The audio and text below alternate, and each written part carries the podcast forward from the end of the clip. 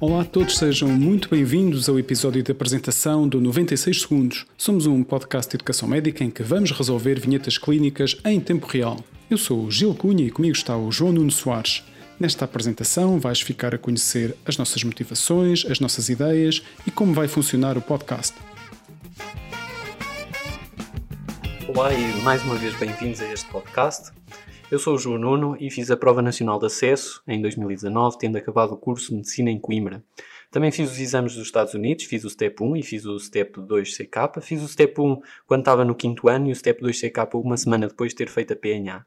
Eu quero partilhar convosco algumas... Hum, uma realidade que eu, com a qual eu tive contacto uh, a estudar para estes exames dos Estados Unidos e que eu penso que pode ser, pode ser útil e vos pode ajudar a ter melhor nota na PNA e a ter um estudo mais agradável.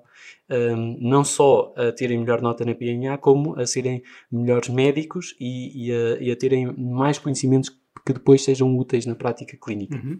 Eu sou Gil Cunha, sou mais velho que o João Nuno. Uh, fiz, fiz, também a PNA agora o ano passado, mas já tinha feito o exame anterior, o Harrison. Podem ficar a saber mais sobre nós no site medapprentice.com. Uh, mas o que eu vos queria transmitir é que o estudo para este exame é totalmente diferente do estudo para o Harrison, porque aqui fazemos um estudo centrado em casos clínicos. Esse é o nosso primeiro conceito para este podcast: ensino centrado em casos clínicos. Isso é muito importante porque é aquilo que nós vamos ter que fazer no exame, que é resolver casos clínicos de forma eficiente, e também porque é um método de estudo que uh, nos permite relacionar os conhecimentos e aprender de uma forma eficaz e que, nos, que fica connosco para o resto da vida e que nos ajuda depois também na, na prática clínica. Por isso é que é muito estimulante. Uhum. E o segundo conceito que nós temos para vocês é, portanto, o primeiro é ensino centrado em casos clínicos e o segundo é casos clínicos centrados em conceitos. No fundo, não vamos estar a pôr casos clínicos simplesmente para vos testar, vamos pôr casos clínicos que têm um conceito por trás e é esse conceito que nós queremos transmitir. Estes conceitos estão nos livros, mas nós queremos uh, chegar lá. É um objetivo educacional que depois nos traz informação que é muito relevante para a prática clínica e, e que, ao fazermos a pergunta, uh, testamos essa capacidade de, uh, de, saber o objetivo educacional e ao mesmo tempo retemos de uma forma mais eficaz. E, e, e chegar lá com base na informação clínica que temos nas vinhetas. Uhum. E uh, por isso introduzimos outro conceito que nós temos para o, para o nosso podcast, que é a organização do podcast. Nós temos que ser muito eficientes em termos de tempo para conseguir fazer a, a prova, então o tempo é um fator limitante. Uh, e isso reflete-se também na estrutura do podcast, que também tem a ver com a estratégia que nós uh, explicamos melhor no nosso guia do medapprentice.com. E, ou seja, qual é a primeira coisa que nós vos dizemos? A primeira coisa que vocês vão ouvir nos episódios do podcast é aquilo que nós chamamos o lead-in. O, que é que você, o, que é que, o que é que vos vamos perguntar? O lead-in é a última frase, é aquela pergunta que está no qual é final é é da vinheta. Qual é o próximo passo mais adequado? E só depois, já com essa informação, vamos ler a vinheta e isso já orienta o nosso pensamento no sentido de procurar a informação que é relevante mas nós não lemos a pergunta toda até ao fim, pois não, João Nuno? Não, nós não vamos dizer as respostas ou as opções. Porque nós também não achamos que essa é a forma correta de abordar a pergunta e é mais eficiente em termos de tempo fazer uma pausa quando uh, acabamos de ler o caso clínico, antes de ver as opções de resposta, e tentar antecipar nós qual é o diagnóstico ou qual é o tratamento correto para, uh, para, para esse doente.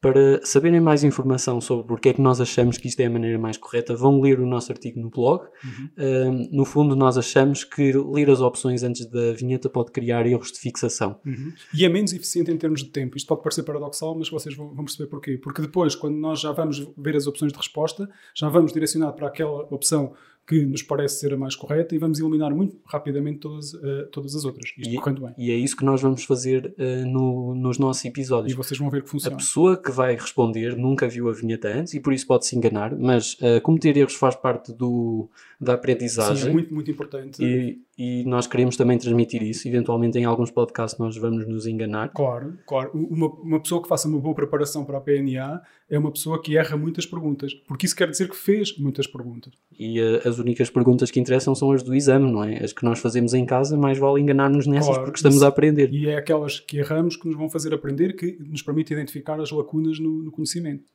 e depois uh, de fazermos uma breve reflexão sobre essa pessoa que nunca viu a vinheta fazer essa reflexão sobre o que é que ela acha que é, então é que lhe dizemos quais são as opções uhum. e ela diz qual é a opção que é e depois nós dizemos qual é o objetivo educacional da vinheta. E portanto o podcast vai ter uma duração de cerca de 6, 7 minutos, uh, incluindo toda, toda a parte da discussão também.